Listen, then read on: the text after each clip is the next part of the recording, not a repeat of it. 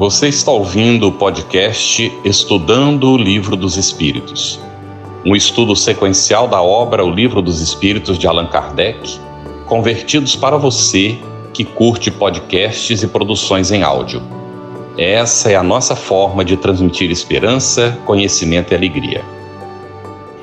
Olá, saudações fraternas a você que nos acompanha de casa no nosso Estudando o Livro dos Espíritos. Seja muito bem-vindo para o nosso estudo de hoje.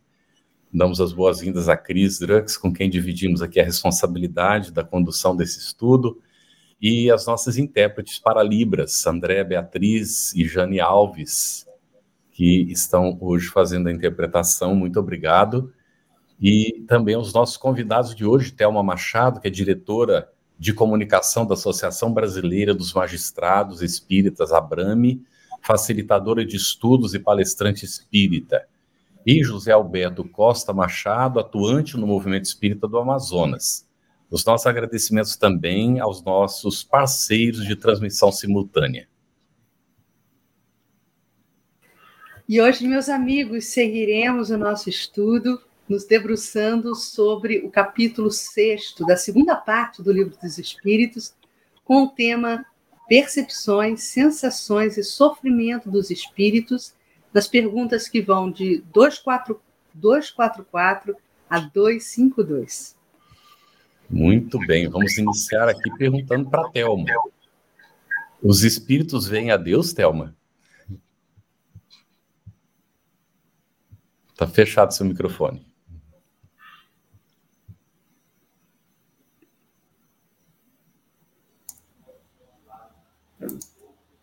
Desculpem. É, Carlos, Cris, Alberto, é, boa noite a todos. Eles responderam a Kardec o seguinte: só os espíritos superiores o veem e compreendem, os inferiores o sentem e adivinham.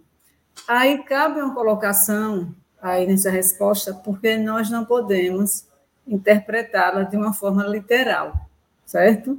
Não podemos interpretar literalmente essa resposta, porque a gente não pode nem conjecturar que vemos uma imagem antropomórfica de Deus, obviamente, né? O ver Deus, é, a que se referiram os espíritos na resposta a Kardec, na verdade, dentre vários significados, a gente pode dizer que é entrar em sintonia com Deus, né? passando a vibrar é, na exuberância da, da onipresença de Deus, não somente sentir que ele existe, né? Inclusive, o espírito da Amélia Rodrigues descreve em um de seus belíssimos livros que é mediante a pureza de coração, nascente do sentimento que se vê Deus. E aí eu, eu trago também um, um, um comentário muito feliz, muito inteligente, muito perspicaz, que serve para todos nós, né, do, do famoso Carl Gustav Jung, que ele, numa entrevista que ele deu, é, foi perguntado a ele se ele acreditava em Deus. E a resposta dele foi: Não tenho necessidade de crer em Deus, eu o conheço. E tem mais, quando foi perguntado a ele também o que o levou à certeza desse conhecimento, né?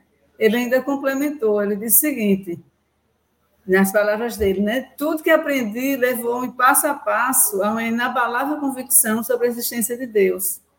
Eu só acredito naquilo que sei. E isso elimina a crença.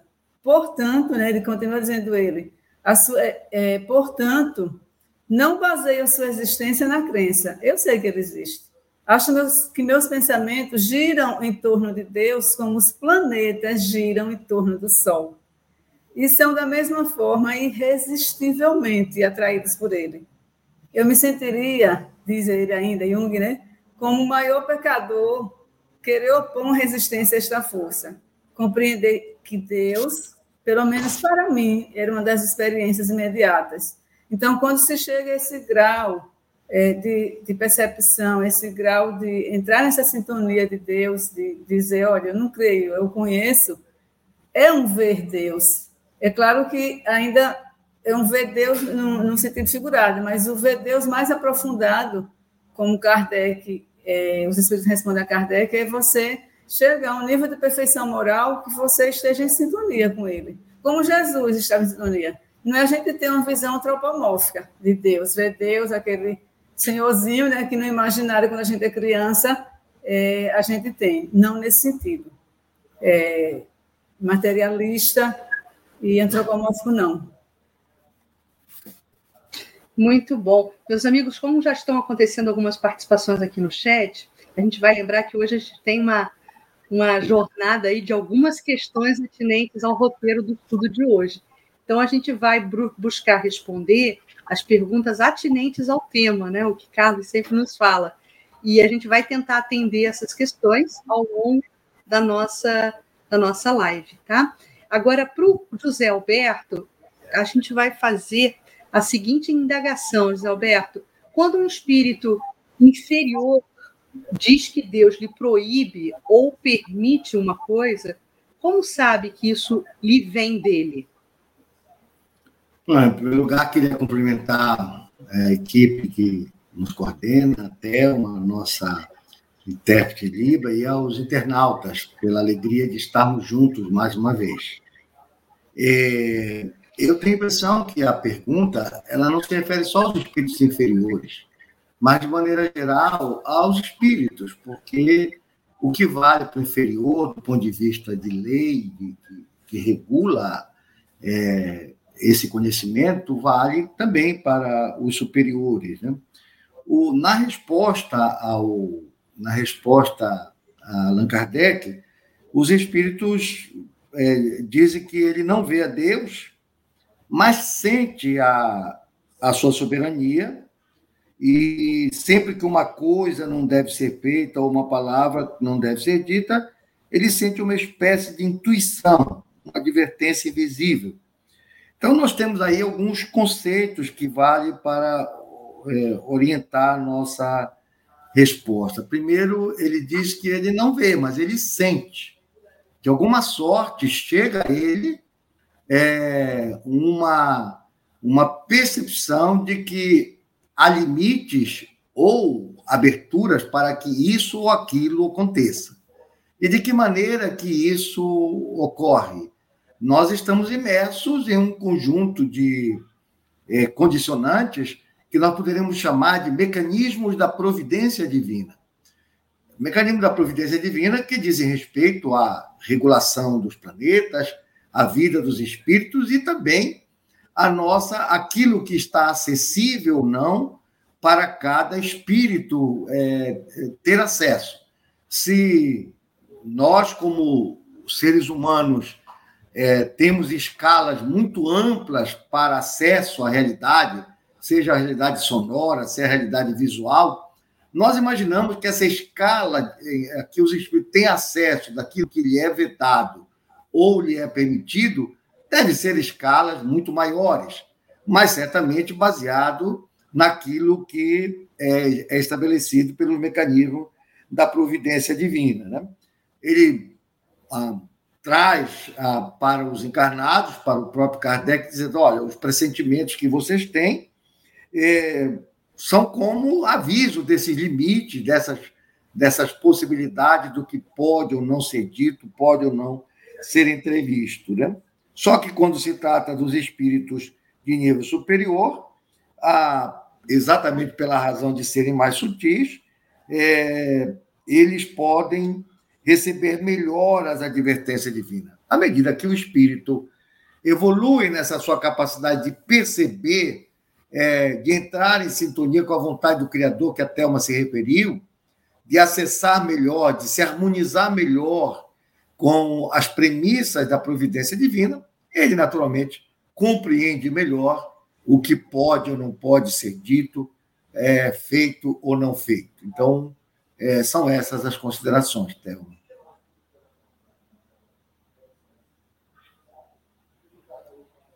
Seu microfone, Carlos, liga aí, por gentileza. Culpa, agora fui eu, Thelma, viu? As duas respostas excelentes, não é? Muito bom. E agora Kardec ainda desdobra mais aqui a, a pergunta, né? Ele volta a insistir na 244b. Deus transmite diretamente a ordem ao espírito ou por intermédio de outros espíritos? Thelma, por gentileza. É, inicialmente, eu, é, a tradução achei um pouquinho confusa quando diz a ordem do Espírito ou por intermédio outros Espíritos. Eu fui buscar a tradução de, de Herculano Pires e eu achei mais direta quando ele pergunta o seguinte: a ordem transmitida diretamente por Deus ou por intermédio de outros espíritos? Acho que ficou mais clara essa pergunta na, na tradução de Herculano Pires. E a resposta que os espíritos dão a Kardec é a seguinte: ela não lhe vem direta de Deus. Para se comunicar com Deus, era necessário ser digno disso. Deus lhe transmite suas ordens por intermédio dos espíritos imediatamente superiores em perfeição e instrução. E aí a gente precisa se lembrar de uma passagem belíssima. Eu costumo dizer, Carlos Cris, Alberto, e todos que estão nos assistindo, que todo espírita deveria saber de cor parte do capítulo 14 do Evangelho de João. Porque a quantidade de informações que tem naquele Evangelho de João é uma coisa maravilhosa. Ele já começa dizendo: Não se turbe o vosso coração, crede no Pai, crede também em mim. Na casa do meu Pai há muitas moradas, se não fosse assim, eu vos teria dito, para é, que onde eu estiver, estejais vós também. E é perguntado para onde ele vai, e ele, ele responde também quando pergunta em relação a Deus que ele vai dizer o seguinte, Jesus, quem vê a mim, vê o Pai. Olha que, que, que, que resposta profunda que Jesus... Por que, que ele diz quem vê a mim, vê o Pai? Porque ele faz a vontade de Deus, ele está nessa sintonia de Deus. E Deus transmitiu a Jesus é, seu pensamento não totalmente óbvio, senão Jesus seria absoluto como Deus é, e um absoluto só tem Deus. Mas várias vontades de Deus foram transmitidas a Jesus. E aí a gente retoma. Como o livro dos Espíritos é um sistema, né, ele é um arcabouço, de vez, e, e a comunicação entre várias questões, a gente retomando a questão 11 do livro dos Espíritos, quando foi perguntado, será dado um dia ao homem compreender o mistério da divindade? O que é que responde? Quando não mais tiver o espírito obscurecido pela matéria pela, e pela sua perfeição, se houver aproximado de Deus, ele o verá e compreenderá. Ou seja, aquela primeira pergunta que Carlos fez também está aqui muito bem explicado, no sentido de não se ver Deus de forma antropomórfica.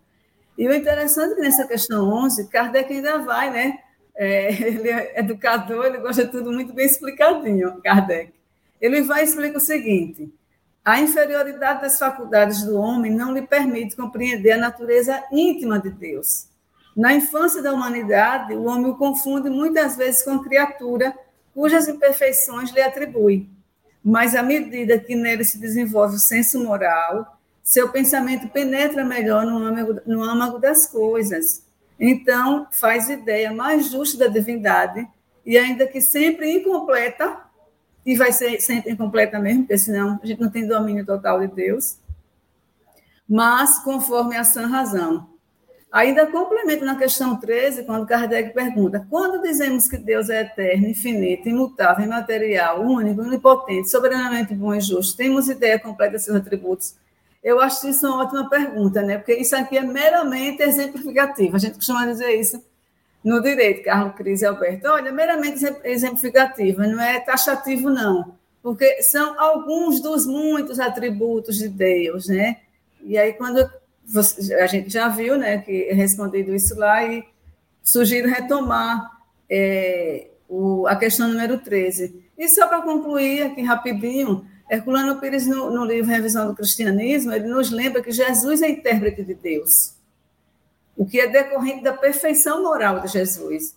E ele, e ele vai dizer o seguinte: o racionalismo de Jesus venceu a sabedoria infusa dos doutores da lei, pobres seres humanos que se julgavam intérprete de Deus. Sem querer, os, cientistas que não batiam no peito, mas perscrutavam o céu e as entranhas da terra, confirmaram os ensinos evangélicos, claros e precisos, que os teólogos rejeitaram. Então, essa, tudo isso para dizer o seguinte: à medida que nós nos aperfeiçoamos, nos aperfeiçoamos moralmente, espiritualmente, a gente vai então entrar nessa sintonia de Deus, e quando a gente chegar no estágio crístico, a gente vai ser o que Herculano Pires disse que Jesus é, intérprete de Deus. É esse nosso caminho. Hum. Muito bom, Thelma. Carlos, só duas questões que eu quero aproveitar já para inserir aqui logo após a, a resposta da Thelma que tem a ver com o que ela nos explicou. duas questões. Miba da Rio, tá, Thelma? Ela pergunta se então os espíritos precisam da autorização de Deus para se comunicar conosco. E na sua resposta, eu vou pedir para você também responder a Sueli Camilo, que ela diz: os anjos vêm a Deus? A partir do que você explicou, né, a gente já pode concluir que sim. Mas explique isso melhor para gente. Quer dizer, melhor, melhor, dentro do que ela tá, do contexto que ela está perguntando, porque você foi claríssima na sua resposta. Mas oh. desdobre isso para gente, Thelma. É, Cris, primeira pergunta que eu acho que foi uma que o, o, o, o Alberto já respondeu, não foi? Que em relação. Você pode repetir, por favor, a primeira? A primeira questão é a questão da comunicação. Né? Se, se os espíritos precisam da autorização de Deus para se comunicar conosco, encarnados. Não, na verdade, é, como está dito que nenhuma folha cai de uma árvore sem permissão de Deus, assim também os espíritos não se comunicam no momento que eles querem, quando eles querem, da forma que eles querem, não. Essa comunicação vai acontecer é, na exata dimensão da necessidade que houver para aquele que vai receber a mensagem e para o merecimento espiritual que ele tem. Muitas vezes nem tem assim, esse merecimento espiritual quando a gente diz, ah, sou os espíritos evoluídos que recebem comunicação. Não, muitas vezes aquele que vai transmitir essa comunicação é que tem o merecimento, como a gente vê nas obras de André Luiz, né? Assim, por muito que fizeram, é, muitas vezes é permitido que se traga alguma comunicação, algum parente seu que ainda está ali naquele estágio bem inicial. Até porque isso ocorre pela misericórdia de Deus. Deus permite que, pela misericórdia dele, nós recebamos, às vezes, aviso. E muitas vezes esses avisos não vêm nem na forma de uma transmissão de, de uma comunicação mediúnica. Muitas vezes vem na, na nossa própria mente, numa, numa intuição, numa inspiração, que é um tipo assim de mediunidade é, que no futuro vai, vai predominar, né? é bem sutil a, a intuição, a inspiração. Quando a gente chegar a um estágio evolutivo é, muito, muito grande, a gente vai passar a valorizar mais a intuição e a inspiração.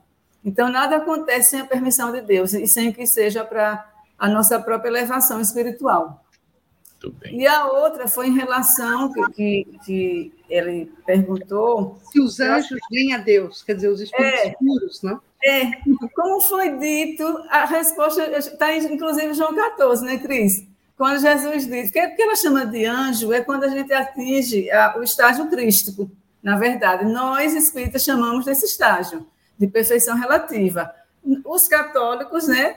Eu já fui católica, a gente chama de anjo. Então, nosso anjo da guarda no católico, nosso espírito protetor no espírita. Então, quando se atinge esse grau evolutivo, no nível que Jesus tinha, que nós chegaremos lá, também, quando a gente chegar, Jesus vai estar muito além também, porque como Alberto disse na, na, na, no programa passado, quando a Terra foi construída, Jesus já era um espírito puro, já, já já participou da construção. Então, chegando nesse momento, a gente vai, então, é, ser intérprete de Deus também. Ótimo. Então, agora, José Alberto, seguindo aqui a questão das perguntas, o espírito ele tem circunscrita a visão como seres corpóreos, como nós? É, o, o, é, os espíritos são muito sucintos disso, não é, a, a, a, visão é, reside neles por inteiro. Mas vamos lá compreender como isso ocorre. Né? Uhum. O, o espírito ele tem, é como se fosse permeado de sensores, ao estar no mundo espiritual, sem a, a obstrução do, do, da sua, do seu corpo físico, é, ele consegue é, sentir a realidade que ele rodeia, né? que está em toda a plenitude. Por qualquer é, meio, por qualquer situação, por qualquer parte, você não tem uma parte específica para é, ter a sensação deste ou daquele efeito da realidade. É, e aqui eu estou me referindo à sensação como um passo antecedente à percepção, que por consequência, um passo antecedente à, à visão. Nós poderíamos dizer que assim, de forma muito, muito, muito simples, você primeiro está imerso é, numa realidade de, de fenômenos de diversa natureza, de circunstâncias de diversa natureza, em que você tem a sensação daquilo.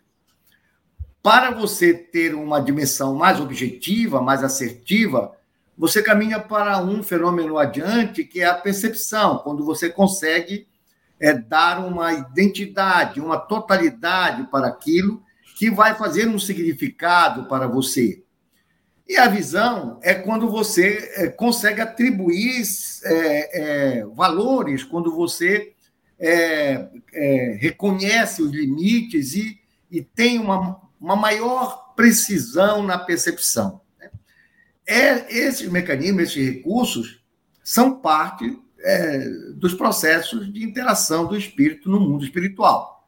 É certo que, dependendo sempre da sua realidade é, pessoal, individual, uma vez que ele poderá estar imerso nos mais diversos, envolvido nos mais diversos fenômenos e realidades e não registrá-las, não percebê-las.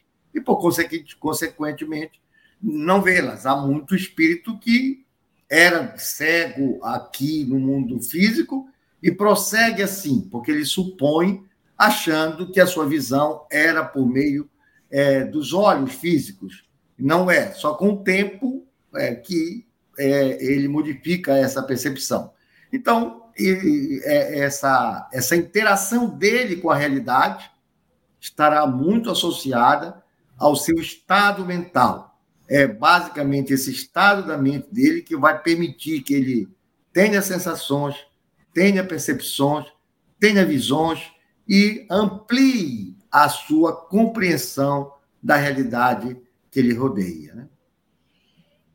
Muito bem, é, José Alberto. Sabe que é, essa pergunta me fez lembrar, e talvez um rapidamente um exemplo que possa ajudar as pessoas a entenderem. É, a gente costuma dizer que o médium vidente ele vê os espíritos. Quando condicionado, depende dos olhos para ver. Mas, na verdade, né? Nós percebemos os espíritos, se estão presentes, a gente tem a capacidade de perceber, de ver, ele está atrás da gente e a gente vê. Na minha incipiente mediunidade de evidência, que não é permanente, ela é ocasional, já tive a oportunidade de ver espíritos que eu não precisava voltar para trás para ver, estava atrás de mim e eu conseguia descrevê-lo né, para outras pessoas, como, como era o espírito, tudo direitinho. Então, é essa capacidade dos espíritos. Eles veem com todo, não veem com as janelas do olho, não ouvem com o ouvido, não é? Como a gente está aqui condicionado. Mas, como o José Alberto deixou muito claro, depende da condição evolutiva do espírito. Porque tem espírito que desencarna e é tão materializado que ele precisa, depende dos recursos materiais, mesmo sentidos materiais, para poder se comunicar no mundo espiritual, não é? Excelente, Thelma. Mas aí, diante de tudo isso, os espíritos precisam de luz para ver? Ótima pergunta, Kardec, porque como você colocou, Carlos Kardec vai insistindo, né? ele, ele perguntou na anterior justamente se os espíritos têm é, circunscrito a visão, né, como seres corpóreos. Ótima pergunta, porque a nossa visão é bem circunscrita mesmo. Né? A gente não vê, a gente não capta no, no, no infravermelho nem no ultravioleta. Não tem como. A gente vê oito vezes pior do que a águia americana. o falcão enxerga presa a 1.500 metros de, de, altitude. A águia de asa redonda consegue 5 mil metros de altitude enxergar um animal da dimensão de um ratinho. Então, vê como nossa visão biológica é limitada. Então, quando ele per pergunta aqui se os espíritos precisam de luz pra, para ver, a resposta que é dada é o seguinte: veem por si mesmas, sem precisarem de luz exterior para os espíritos não há trevas, salvo as que podem achar, os que podem achar-se inspiração. Aqui, de novo, é, vai depender do estágio evolutivo, né? Por isso que ele diz, salvo é quando se está, se acha em estado de expiação. É, porque a faculdade de ver é um atributo essencial da alma, né? A gente já viu isso. E as regiões descritas por alguns desencarnados, quando eles estão em processo de sofrimento, existem apenas em suas percepções. Porque à medida que eles se auto ou que eles se auto-iluminam, eles conseguirão enxergar a luz. Inclusive, é, a Gênese, no capítulo 14, na Gênese, no capítulo 14, Kardec ele explica isso, eu acho muito importante eu trazer esse destino do Kardec, porque eu acho que esclarece bem essa questão do livro dos Espíritos. É, é o item 24 do capítulo 14. E Kardec diz o seguinte: Pois que a visão espiritual não se opera por meio dos olhos do corpo, segue-se que a percepção das coisas não se verifica mediante a luz ordinária. De fato, a luz material é feita para o mundo material, para o mundo espiritual, uma luz especial existe, cuja natureza desconhecemos, que é, sem dúvida, uma das propriedades do fluido etéreo, adequada às percepções visuais da alma. Há, portanto, diz Kardec, luz material e luz espiritual. A primeira emana de focos circunscritos aos corpos luminosos. A segunda tem seu foco em toda parte. E aí ele diz, e, e a gente reafirma aqui, como foi dito, que os espíritos, obviamente, não vão se utilizar do, do, de um sistema ocular, como a gente tem, né? É, para poder enxergar. Porque os olhos são órgãos, a gente sabe que são fotossensíveis, tudo, que permitem identificação de, de forma, de cor, etc. Mas, como Kardec explicou anteriormente, é, não, é, não, é, não é essa estrutura para a visão espiritual. Ele não precisa disso para ver. Muito bom, Thelma. E os espíritos colaboradores da codificação foram até um pouco filosóficos né, nessa resposta, é. quando eles falam das trevas, porque Aham. eles comparam a capacidade de visão à consciência. Uhum. Né? Quanto mais alargada a nossa consciência, mais visão teremos. É bonito isso, foram bastante poéticos né, nessa Boa. resposta. É... Mas, é, José Alberto, sigamos aqui. Para, para verem o que se passa em dois pontos diferentes, precisam transportar-se até esses pontos? Podem, por exemplo, ver é, simultaneamente nos dois hemisférios do globo? É, nós hoje temos esse fenômeno é, conosco no cotidiano. Nós estamos aqui, estamos vendo o que está acontecendo em qualquer parte do globo, quiçá até mesmo em Marte, né? Porque nós temos os diversos mecanismos que utilizam é, para fazer com que aquilo que está ocorrendo lá na Ucrânia nesse momento seja presente para nós. Nós podemos constatar o fato. Por mecanismos, por artefatos, por estruturas que são é, construções do homem.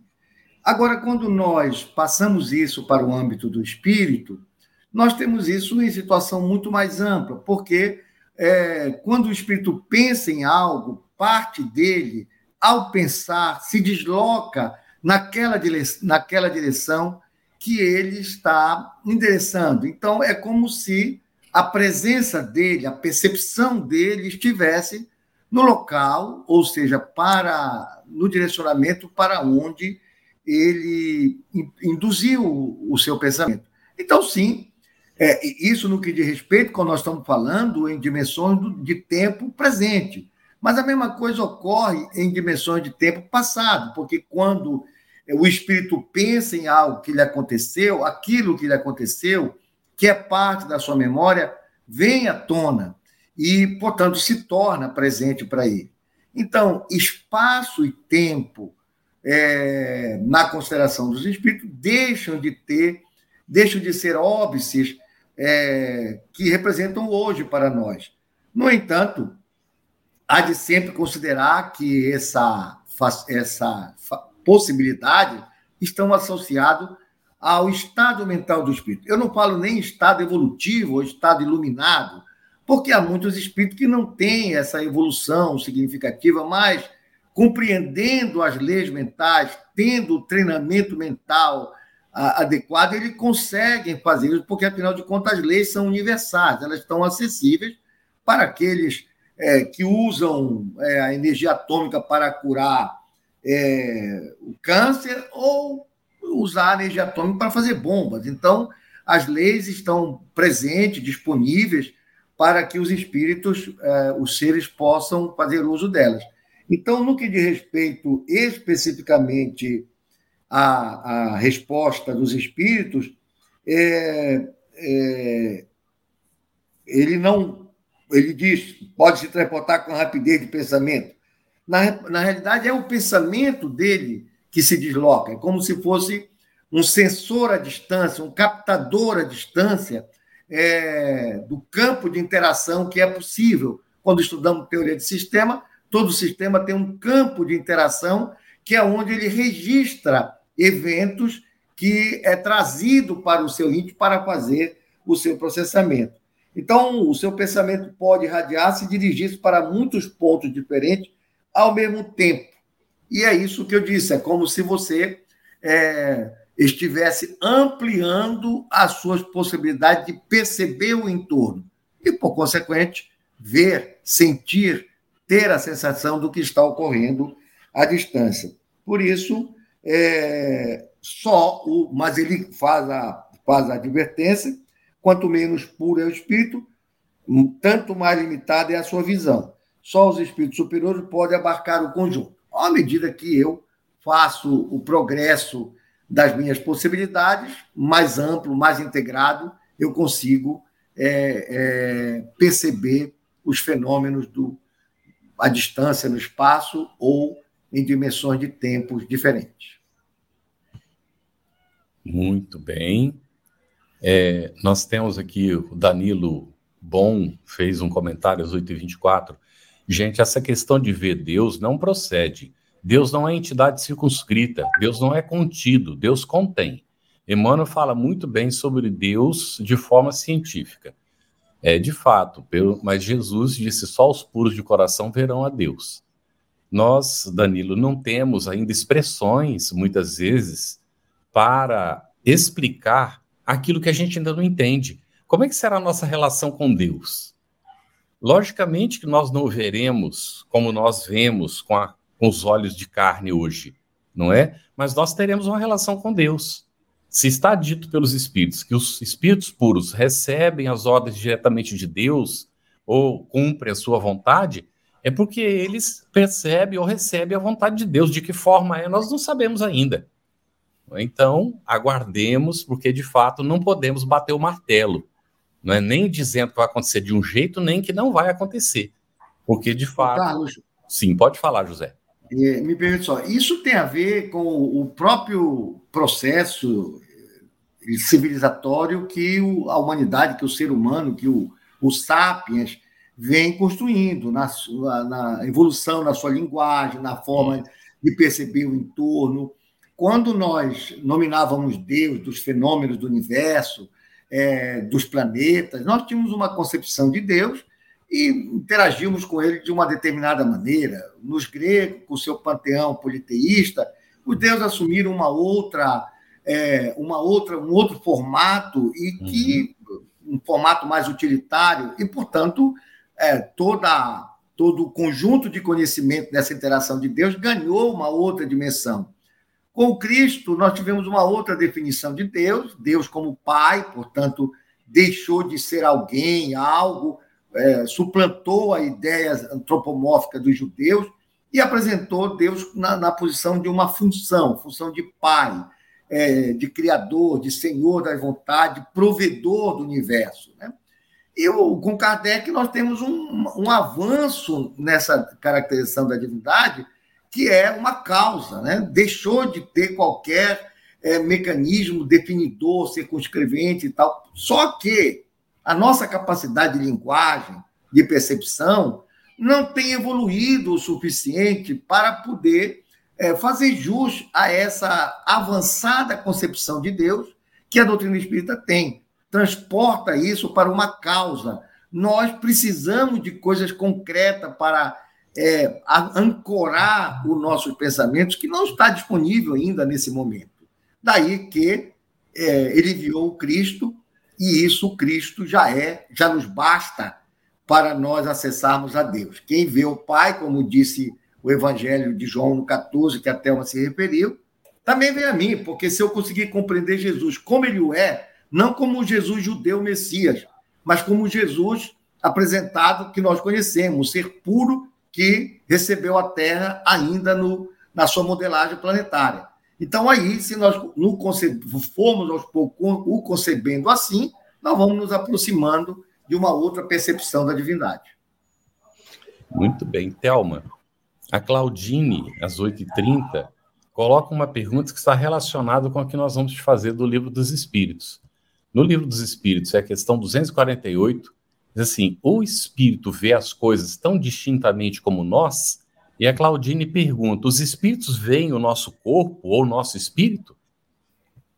É, antes de responder, eu só queria complementar que é, nenhuma resposta foi dada no sentido de dizer que se veria a figura de Deus, pelo contrário, não foi Carlos, foi, foi aqui dito e, e ratificado que a gente não vai ver Deus com visão antropomórfica. Isso né? aí. Da, da, Tá, tá, não sei se ele estava aqui logo na primeira pergunta que você fez, Carlos, onde ficou bem explicado isso, que não é uhum. nessa concepção a, a, visão de Deus. Então, a, a, resposta que, que os Espíritos dão a Kardec é a seguinte: mais distintamente, pois que sua vista penetra onde a vossa não pode penetrar, nada a obscurece. Evidentemente, quando ele diz aqui nada obscurece, vai depender da situação em que o espírito está. Né? Porque a gente já viu que se o espírito tiver. É, ele colocou lá em cima Kardec, é, Kardec não, os espíritos responderam a Kardec em relação a quando está na, em, em estágio de expiação, etc. Mas quando está nessa situação de sofrimento, ele tem a impressão, é, ele tem a impressão de que está no escuro. Mas a gente sabe que é, ele, ele vê a ausência de luz, mas a luz está sempre ali. É, é, é, a percepção dele que não consegue ver, enxergar a luz, não é verdade? E talvez com, com, com, o item 25, ainda do item 14 de A Gênese, é, que Kardec explica, possa dar uma resposta satisfatória, sabe? A essa, essa nossa querida companheira que está aí é, vendo o programa. O que é que Kardec explica aqui na questão, é, no item 25 do capítulo 14 da Gênese? Assim, envolta no seu perispírito, no seu perispírito, a alma tem consigo o seu princípio luminoso. Olhe se a resposta não é diretamente para ela. Penetrando a matéria por virtude da sua essência etérea, não há para sua visão corpos opacos. Entretanto, a vista espiritual não é idêntica, quer em extensão, quer em penetração para todos os espíritos. Somente os espíritos puros a possuem em todo o seu poder. Nos inferiores, ela se acha enfraquecida pela relativa grosseria do perispírito, que se lhe interpõe qual nevoeiro. Manifesta-se em diferentes graus. Nos espíritos encarnados, pelo fenômeno da segunda vista, tanto no sonambulismo natural ou no magnético, quanto no estado de vigília. Conforme o grau de poder da faculdade, disse que a lucidez é maior ou menor. Com auxílio dessa faculdade é que certas pessoas veem o interior do organismo humano e descrevem as causas da enfermidade.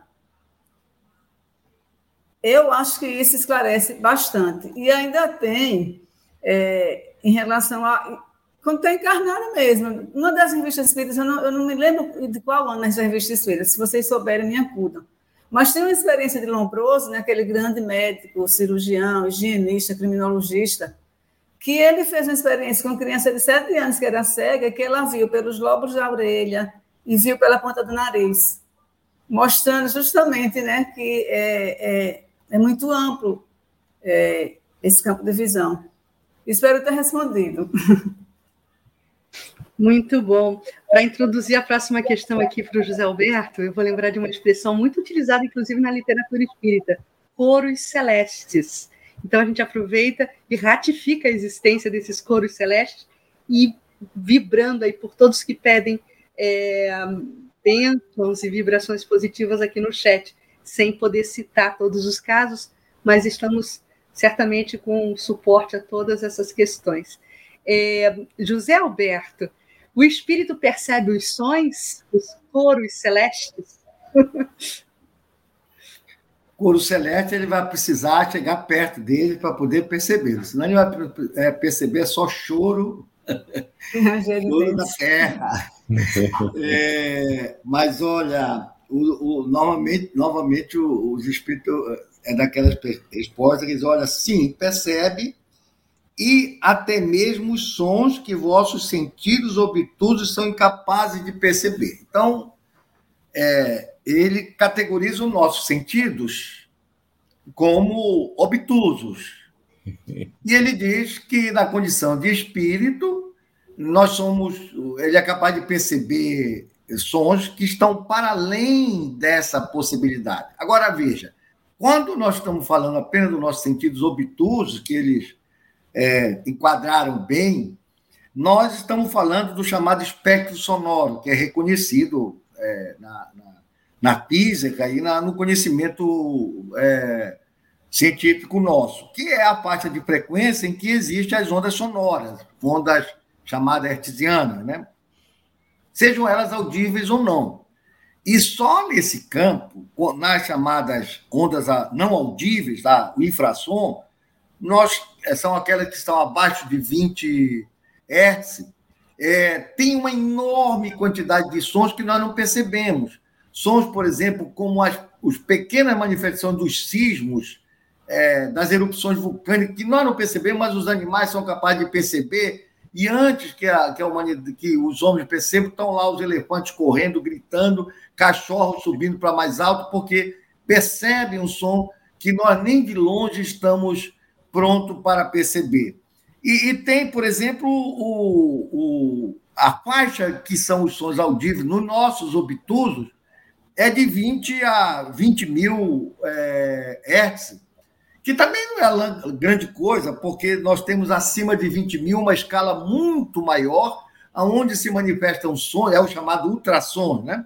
É, aonde se manifestam sons que os nossos ouvidos não são capazes de perceber, mas que existem. São utilizados para vários, é, sobretudo para dar identidade precisa a objetos. É assim, por exemplo, que os golfinhos no mar desenham corretamente o, qual é o formato de um cardume de peixe, ou então que uma ultrassonografia é, consegue identificar pólipos é, milimétricos que estão lá na intimidade do, do intestino para poder é, permitir um bom diagnóstico a respeito. Então, veja só, o nosso sentido, só no nosso mundo, nós estamos falando de é, ondas hertzianas, que os nossos é, é, recursos obtusos é, conseguem perceber, nós temos aí uma classe enorme de sons que nós, seres humanos, não conseguimos ouvir. Tanto os subsons, né, os infrasons, quanto os ultrassons. Imagina isso no mundo dos espíritos, né, onde a, as manifestações da realidade se tornam completamente diferentes e a capacidade de perceber é, dos espíritos se amplia porque deixam de estar ob, ó, é, com óbices do nosso tímpano, do nosso aparelho auditivo, e da nossa capacidade de registrar essas ondas sonoras. Então, portanto, a capacidade de ouvir dos espíritos é, sem dúvida, muitíssimo mais ampla, muito maior é, e, obviamente, de maior qualidade do que aquela que nós é, ostentamos. José Alberto, é, Kardec desdobra essa pergunta e aqui na 249A ele coloca que se no espírito essa faculdade de ouvir, ela também está em todo ele, como foi explicado que é a capacidade de ver.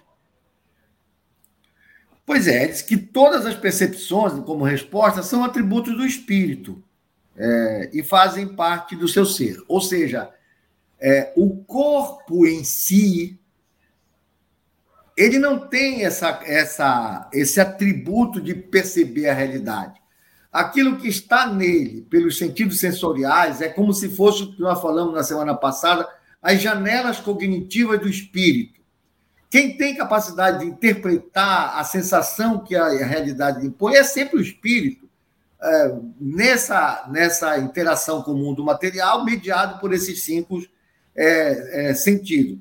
Porém, as percepções é, da realidade são do espírito. A capacidade, o atributo de perceber a realidade como um todo é do espírito, é originalmente do espírito. Aquilo que, quando encarnado, nós percebemos é um subconjunto mínimo da realidade que o espírito consegue perceber por causa do equipamento que ele tem, que não o escapandro que ele tem, que não lhe permite acessar a toda a realidade. Quando ele está revestido, portanto, de um corpo material, ela só lhe chega por, pelo conduto desses órgãos. Mas quando está em liberdade, ela deixa de estar localizada. Há que se considerar também que ele fala de corpo material e não necessariamente orgânico. É, perispíritos grosseiros certamente tenderão a ter menos capacidade de perceber, de sentir a realidade que, é, que no qual esteja envolto, e, consequentemente, de perceber e, e, e, por consequência, de compreender melhor, porque ainda estará é, obstado por um perispírito grosseiro de matéria, ainda que fluídica. Muito bom. É, Thelma, agora a próxima questão, que é a 250, Kardec ainda continua dando desdobramento a essa questão das percepções, né? E ele pergunta assim: constituindo elas atributos próprios do espírito, ser-lhe-á possível subtrair-se as percepções, essas percepções? E a resposta que os espíritos dão, Cris, é a seguinte: o espírito unicamente vê e ouve o que quer. Dizemos isto de um ponto de vista geral e, em particular, com referência aos espíritos elevados, porquanto os imperfeitos muitas vezes ouvem e veem a seu malgrado, o que lhes possa ser útil ao aperfeiçoamento. Ou seja, aí vai também da, da elevação ou não do espírito. E tem, eu acho que tem uma passagem no Evangelho que, é, de alguma forma, é, explicita também essa questão, que é em Mateus, no capítulo 15, é, versículos 12 a 14, que diz assim: Aproximando-se então seus discípulos, disseram-lhes: Sabes que os fariseus, ouvindo o ensino, se escandalizaram, porque às vezes ouvem, né, mas não capta. Ah, e Jesus lhes disse o seguinte: Toda planta que meu Pai Celestial não plantou será erradicada. Deixai-os, são cegos, guiados de cegos. E se o cego guiar outro cego, cairão ambos no barranco. Terminologia do Evangelho. O que é que Jesus está é, nos conclamando aí? Ele, ele está nos conclamando para que cada vez a gente se esclareça, utilize é, cada vez mais também as percepções espirituais, que são a partir de quê? Da, da nossa própria evolução espiritual. Que Alberto é, falou aí em, nível de consciência mesmo, quando nossa consciência vai se dilatando e a gente vai transformando o conhecimento em sabedoria, obviamente que a gente vai desenvolver essas duas asas que Emmanuel fala, né? Tanto a intelectualidade, mas também a espiritualidade, quando esse conhecimento espírita, ele não fica de forma estéreo, ele tem um sentido finalístico. Porque um conhecimento sem um sentido finalístico, ou seja, sem aplicação, ele é estéreo. É, e nesse aspecto, quanto mais a gente é, evolui nessa parte de, de, de, buscar esse conhecimento, de se apropriar desse conhecimento, principalmente de concretizar esse conhecimento, a gente passa a se iluminar e automaticamente a gente vai iluminar aqueles também que estão à nossa volta. Aí tem é, uma, uma, lição rapidinha aqui de, de Pastorino, no volume 4, Sabedoria do Evangelho, que ele, é, ele explica essa passagem bonita de Jesus, quando ele diz que toda a doutrina, que aí seria a planta, né? a planta que Jesus que está lá, não inspirada, ou seja, não plantada pelo Pai, que é a mente, mas apenas fruto de, de intelectos personalísticos, será cortada pela raiz e totalmente destruída. Constantes exemplos disso encontramos na história, ao verificar as numerosas seitas e religiões que nascem e vivem em certo período, pode ser um, vinte ou cinquenta séculos, e depois desaparecem, mortas pela falta de raízes espirituais, Todas as doutrinas que vêm de Deus permanecem. São plantas cujas sementes foram lançadas pelo Pai e germinam, crescem, florescem e frutificam no coração dos homens por toda a eternidade. Então, é, a codificação espírita não somente Kardec e quem o, auxiliou no plano é, físico e no plano espiritual, como também aqueles que tanto ajudaram, como Leon Denis, Plano Pires, Jacques Zakoff e tantos outros que, que, que auxiliaram, né, Bezerra de Menezes, tudo, eles vão fazer com que justamente é, haja germinação. Cabe a nós também, enquanto espíritas, né, de fazer, de ser, de ser não somente a semente da parada semeador, mas ser o terreno fértil também, para render a 30, 60 e 100. Muito bom. José Alberto. Estamos aí na questão 251. Os espíritos são sensíveis à música? Pois é, e é, eles responderam primeiro uma pergunta referência a que música? Essa de vocês aí, o, os punks, sem qualquer discriminação, essa, essa, essas manifestações que entretem multidões ainda nos dias presentes. Imagina é, os espíritos falando, eu, eu fico pensando eles fazendo uma comparação, e já tínhamos acesso aí a, as grandes contribuições de Johann Sebastian Bach, de Mozart, as grandes, os grandes audaces de Albinoni e, e, as grandes contribuições do Barroco, que é, já encantam, né? já encantam muito a alma mais sensível. Mesmo assim, ele ainda vem e diz assim, mas que música que vocês estão se referindo? Né? E que é ela comparada à, música celeste. A esta harmonia de que nada na terra vos pode dar ideia. Eles apresentam-nos é, a música efetivamente como expressão de uma harmonia celeste hum que nada na Terra pode ainda é, nos dar uma. Não é nem ser compreendido, é nos dar ideia do que possa ser. Às vezes eu me lembro dessa, dessa resposta, e quando estou aqui na Amazônia, olhando aqui um rio com a sua placidez, é, noto aquelas, aquelas é, imagens, aquelas sombras das árvores refletidas, o sol caindo, no horizonte com aquela expressão de rubi, é, bando de pássaros passando e eu sentado na praia ouvindo o marulhar das ondas, eu me dou conta da grandeza, da beleza e dá vontade de orar. E aí eu me lembro que os espíritos é, se referiram, mas a essa harmonia que nada na terra pode dar ideia, aí eu fico imaginando de que harmonia, de que música, de que expressão é, ele estaria falando, né? E mais, uma está para a outra como o canto do selvagem para uma suave melodia.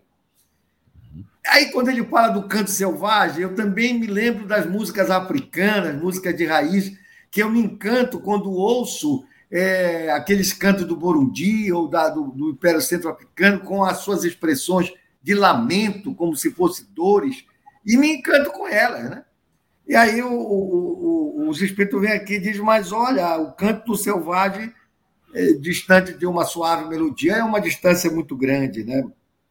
Não obstante, os, os espíritos vulgares podem experimentar certo prazer em ouvir a vossa música, certamente. Nos grandes é, movimentos onde tem multidões se locupletando com sons desencontrados, lá deverão ter a, a companhia de espíritos que do mundo espiritual se afeiçoam a isso, porque não se des, é, desconectaram ainda é, dos prazeres, é, das sensações do mundo material. Mas a música possui infinitos encantos para o espírito, em razão de terem muito desenvolvido as suas qualidades sensitivas. Refiro-me à música celeste, que é tudo o que de mais belo e suave a imaginação espiritual pode conceder. Aí, é, o Emmanuel falando da, da arte de maneira geral, mas eu transporto isso para a música, quando ele se refere é, no Consolador mesmo, no livro O Consolador, lá na questão 161, de que a arte pura, portanto, falaremos aqui da música, nessa música celeste, é a mais elevada contemplação espiritual por parte das criaturas. Ela significa a mais profunda exteriorização do ideal, a divina manifestação desse mais além, que polariza as esperanças da alma. O artista verdadeiro é sempre o médium das belezas eternas e o seu trabalho em todos os tempos foi tanger as cordas vibráteis do sentimento humano, alçando-o da terra para o infinito e abrindo em todos os caminhos a ânsia dos corações para Deus nas suas, suas manifestações supremas de beleza, sabedoria, paz e amor. Então, ele está falando da música que nós temos aqui, que a mais bela, a mais pura, ela ainda é uma interpretação do que aqueles médios conseguem fazer, os médios da arte, é, fazendo download dessas belezas celestes para o consumo nosso dos humanos. Então, desse ponto de vista, eu fico imaginando que os espíritos, quanto mais é, evoluídos, mais vão compreendendo e mais vão se regozijando nessas manifestações musicais que representam as harmonias celestes, as belezas eternas, é, as manifestações supremas da beleza, da sabedoria é, de Deus. Então, os espíritos, sim, são sensíveis à música, cada um é, no seu quadrado. Há aqueles que são sensíveis ainda à música do é, baticumbu, do nosso cotidiano terráqueo, né? E há aqueles que só se encantam quando ouvem uma sonata, é, uma, um prelúdio de, é, de Chopin ou uma outra dessas que nos arrebatam. Por aqui, pela Amazônia, os pássaros cantando já nos arrebatam também. Muito bom, Zé Alberto. E vamos preservar essa Amazônia, né? É, meus amigos, última questão aqui para a Thelma, dentro do programa de estudo de hoje, a questão 252. São sensíveis os espíritos às magnificências, belezas da natureza, Thelma? Ai, amo quando fala da natureza. Então, a resposta que, que, que é dita, a, que os espíritos dizem Kardec, a resposta é a seguinte: Tão diferentes são as belezas naturais dos mundos que longe estamos de as conhecer.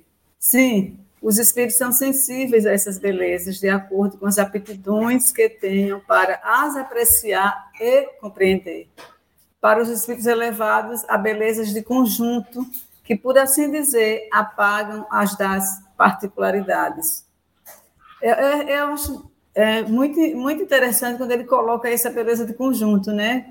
Vendo no plano maior. Eu me lembro de, de, de uma letra é, de uma música de Roberto Carlos, quando ele diz assim que se as, é, se as cores se misturam pelos campos, é que flores diferentes vivem juntas, né? E a voz dos ventos na canção de Deus responde todas as perguntas. Acho muito bonito isso. E quando ele, diz, quando ele responde isso a Kardec, ele está querendo dizer o seguinte: não vai olhar a beleza particularizada, porque o, o, há um conceito universal. E, e, se visa sempre a isso. A, a, a escala evolutiva, que é pensada, a potencialidade que todos nós temos, né? É, quando, quando Deus cria, o Espírito, todos têm essa potencialidade de, de chegar à perfeição relativa, é para que é, se atinge essa beleza de forma coletiva mesmo. E aí, sobre a natureza, inclusive, é, é, Leon Denis esclarece no livro O Grande Enigma, referindo a Deus como, como potência suprema, e ele diz o seguinte, que tudo quanto na natureza e na humanidade, que tudo quanto na natureza é, e na humanidade canta e celebra o amor, a beleza, a perfeição, tudo que vive e respira é mensagem de Deus. As forças grandiosas que animam o universo proclamam a realidade da inteligência divina. Ao lado delas, a majestade de Deus se manifesta na história, pela ação das grandes almas. Olha só que interessante, pela ação das grandes almas que, semelhantes a vagas imensas, trazem as plagas terrestres todas as potências da obra de sabedoria e de amor. E aí ele complementa que é uma lição para todos nós, diz o seguinte: a alma pura comunga com a natureza inteira. Inebria-se nos esplendores da criação infinita. Tudo, os astros do céu, as flores do prado, a canção do regato, a variedade das paisagens terrestres, os horizontes fugitivos do mar, a serenidade dos espaços, tudo lhe fala uma linguagem harmoniosa. Olha aí, o conjunto, né, como respondeu a Kardec. Em todos os visíveis, a alma atenta descobre a manifestação do pensamento invisível que cobre o cosmos. Este reveste para ela um aspecto encantador. Torna-se o teatro da vida e da comunhão universais, comunhão dos seres uns com os outros e de todos os seres com Deus, seu Pai. Deus é Espírito universal que se exprime e se manifesta na natureza, da qual o homem é a expressão mais alta, diz Leon Denis na página 58 dessa obra magnífica dele. Muito bom, Thelma. Bem, nós estamos chegando aqui né, mais próximo do final e como a Cris já falou, a gente já explicou, a gente dá prioridade às perguntas que são relacionadas com o tema. Então, eu vou fazer uma que está mais próxima do tema, não é? Que foi colocada no finalzinho. Mas antes, a Cristina Malta de Andrade comentou o seguinte: Boa noite, amigos. Em João 17, Jesus disse na belíssima oração: Pai justo, o mundo não te conheceu, mas eu te conheci. Então, esperamos que o caminho da evolução chegaremos um dia, aí ela coloca entre aspas, conhecer Deus. Com toda certeza que conheceremos a Deus, nosso Pai, não é? Com certeza. Muito bem, Cristina, obrigado pelo comentário. E a pergunta para o José Alessandra Sandrinham não sei, Sandrinha? Bom, é, posso dizer que os nossos pensamentos chegam ao mundo celestial como vozes ao ponto que os espíritos podem entender? É, bem, é, aos mundos celestiais não sei, porque isso vai depender exatamente de quem somos nós. Né? Às vezes eu sinto que o meu pensamento não sai aqui do teto de casa. Né? É, outra, outras vezes, como eu disse, quando eu estou elevado pelas imagens que eu citei ali, eu sinto que eu chego, chego um pouquinho mais adiante. Agora, os mundos, quando nós estamos envolvidos por uma, por uma situação de êxtase, você, é, quando estudamos o livro dos Espíritos, vamos chegar lá, as situações de emancipação da alma, né? desde uma uma mera emancipação do sono, passando pelas diversas situações, até chegar na de êxtase. Né? É, nessas condições, o espírito certamente tem uma maior liberdade e seu pensamento deve é, buscar regiões superiores. Mas nós estamos falando, usando uma linguagem empobrecida, e falar de mundos celestes será sempre é, mais difícil a gente daqui desse mundo de provas de expiação, um planeta é, bem pequeno, é um dos menores planetas, um dos melhores, menores sistemas solares, é, em torno de uma estrela é, muito modesta. Vizinho, de no, vizinho nosso tem, tem estrela, tem sistema de sóis que são magnificentes na sua grandeza, na sua beleza. É, nós estamos falando da beleza de conjunto, que a Thelma estava se referindo. A NASA publica toda semana as 10, as 10 imagens da semana. E ela, ela publica é, imagens que a gente se extasia ao pensar na grandeza desses mundos que nós sequer temos noção. Então, para responder a Sandra, por certo, nossos pensamentos é, se direcionam mais alto. O quão mais alto será dependente da nossa própria situação. Quanto mais elevados, quanto mais harmonizado com a vontade de Deus, certamente mais elevados estarão nossos pensamentos é, e se estendendo ao infinito. Posso fazer um comentáriozinho pequeno? Pode, Stelma, pode falar. É, só para consolar um pouco a, a, a a, a nossa querida que está assistindo, que mesmo nosso pensamento chegando lá no mundo celeste, como é, a parte muito bem colocou, mas lembrando que nós temos espíritos protetores que estão próximos a nós e que, e que vão ouvir esse pensamento, que vão nos ajudar, que vão nos auxiliar, certo? Aqui, tem um comentário aqui para você, Thelma, Rafael Royce, às 9 e 1. Thelma é quase uma música falando. Obrigada, Rafael. É, Thelma, os, os, nossos protetores espirituais são como servidores aqui uhum. da internet, do nosso pensamento, que eles captam o nosso pensamento e é, fortalece e, e distribui na rede. Então, eles devem fazer a mesma coisa com o nosso pensamento, no meu caso, que não sai aqui do teto, né? então, eles vêm até a gente. Lembre-se que estava difícil a gente ir até Deus, e Jesus veio até a gente para poder nos elevar até Deus, né? É. Isso aí. É, Angélica Rodrigues Ludester, ela fez uma pergunta, era, era ainda antes de iniciar. Boa noite. Como nossas preces, pedidos chegam aos espíritos, eles conseguem ouvir várias preces, pedidos ao mesmo tempo? Quer comentar, Thelma? Quero, eu comento sim. Veja, é, nada que seja emitido do nosso pensamento da nossa consciência, inclusive do nosso inconsciente, que às vezes a gente ainda nem percebe, mas que esses espíritos eles percebem. Então, obviamente que as preces vão chegar assim, porque nós temos. É, Alberto, eu gostei muito dessa colocação, essa rede mesmo. Nós temos é, uma rede de proteção. Gente, quando, quando a gente reencarna, vocês não têm noção, só lendo os livros de André Luiz, para vocês terem noção de como eles são cuidadosos conosco, de como eles são amorosos. Então, toda a prece, todo anseio da alma, às vezes não, não, não é um anseio nem tangível ainda, nem perceptível no, em nível de consciente.